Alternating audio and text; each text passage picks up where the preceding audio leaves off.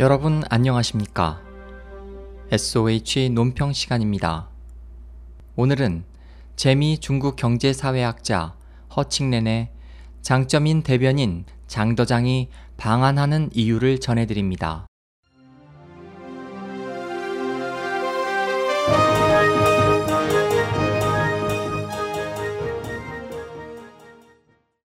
중국 전국인민대표대회 상무위원장이자 중국 정계에서 장점인파에 속해 시진핑의 정적으로 분류되는 장더장이 11일 방한할 예정이다.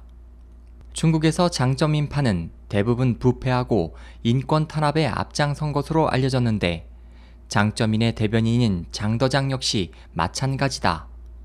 장더장은 저장성, 광둥성 당석이었을 당시 파룬궁을 탄압한 이유로 파룬궁 수련자 고문 학대, 살해 및 생체 장기 적출을 벌인 장점인 정칭홍, 러간, 저우융캉, 보시라이 등과 함께 해외 법정에 피소됐다. 현재까지 대표적으로 알려진 그의 악행은 다음과 같다. 첫 번째, 충칭시 당서기 당시 정당한 농민 시위를 유혈 진압하고 농민들을 마약범으로 선동. 두 번째, 광둥성 당서기 당시 농촌판 육사 사건의 발포를 명령해 인명살상. 세 번째, 사스 유행 당시 장점인에 의해 광둥성 서기로 임명된 장더장은 장점인의 지시에 따라 전염 진행 확산 등에 대한 언론 통제를 실시해 사스를 더욱 확산시킴. 네 번째, 충칭 당대회 당시 범법자인 보시라이를 동지라고 칭해 시진핑의 반기를 듬. 다섯 번째, 시진핑의 전인대 창립 60주년 대회 축사 중 핵심 키워드인 의현 치국, 의현 집정 8단어를 삭제하여 시진핑과 대립. 여섯 번째, 2013년 초 시진핑이 추진한 노동교양제도 폐지안 입법을 방해함. 일곱 번째, 작년 8월 홍콩 민주화 시위 당시 장점인의 생일을 맞아 홍콩 내 친공산당 진영을 동원해 홍콩 시위대에 센트럴 점령 반대 시위를 벌임. 여덟 번째, 이어 8월 31일 전인대 표결로 홍콩의 민주선거 기회를 전면 봉쇄. 아홉 번째, 시진핑이 국가안전위원회 설립에 대한 입법을 방해.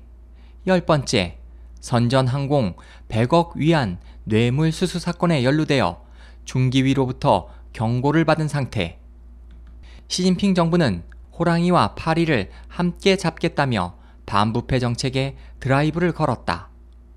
시진핑의 타격 목표는 사실 장점인파다. 보시라이와 저우융캉 등 장점인파는 구테타 모의, 시진핑 암살 등을 기도했다는 소식이 있다.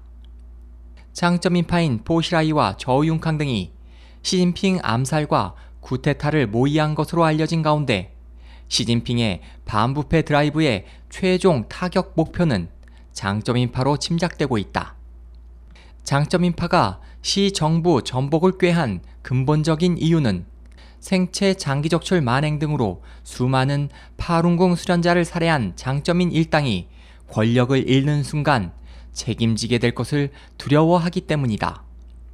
현재 저윤캉과 정칭홍이 이미 체포됐고 반부패 사정 칼날이 장점인을 겨눈 가운데 중국의 부패 등 전반 문제를 해결하려면 상무위원 3명, 장더장, 류인산, 장가오리와 장점인을 체포해야 한다는 인식이 중국 전역에 퍼져 있다. 주한 중국 대사관을 포함한 해외 공관은 집단 지도체제 하에서 아직 장점인의 영향력이 미치고 있으나 왕치산의 중앙기율위가 주미 중국 대사관 등 공관들을 순회 시찰했고 반부패의 기세를 해외 공관으로 확산하기 시작했기 때문에 한국 정부나 기업이 장도장과 손을 잡는다는 것은 매우 위험한 투자가 될 것이다. 장도장은 장점인계의 대변인으로 곧 체포될 상황에 처해 있다.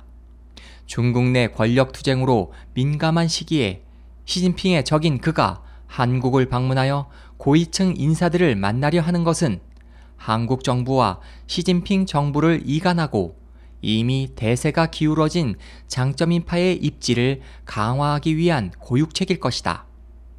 또 그들이 좌파 언론을 총동원해 장더장이 한국의 고위층들을 만난 사실을 최대한 선전할 경우 우리 정부는 시진핑 정부와의 관계에서 큰 부담을 떠안게 될 것이다.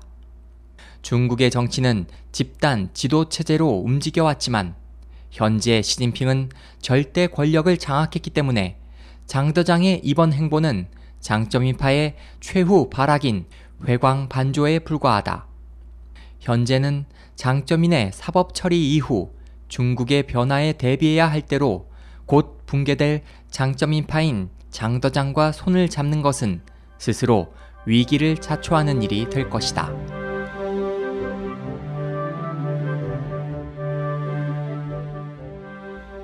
SOH 희망지성 국제방송 홍승일이었습니다.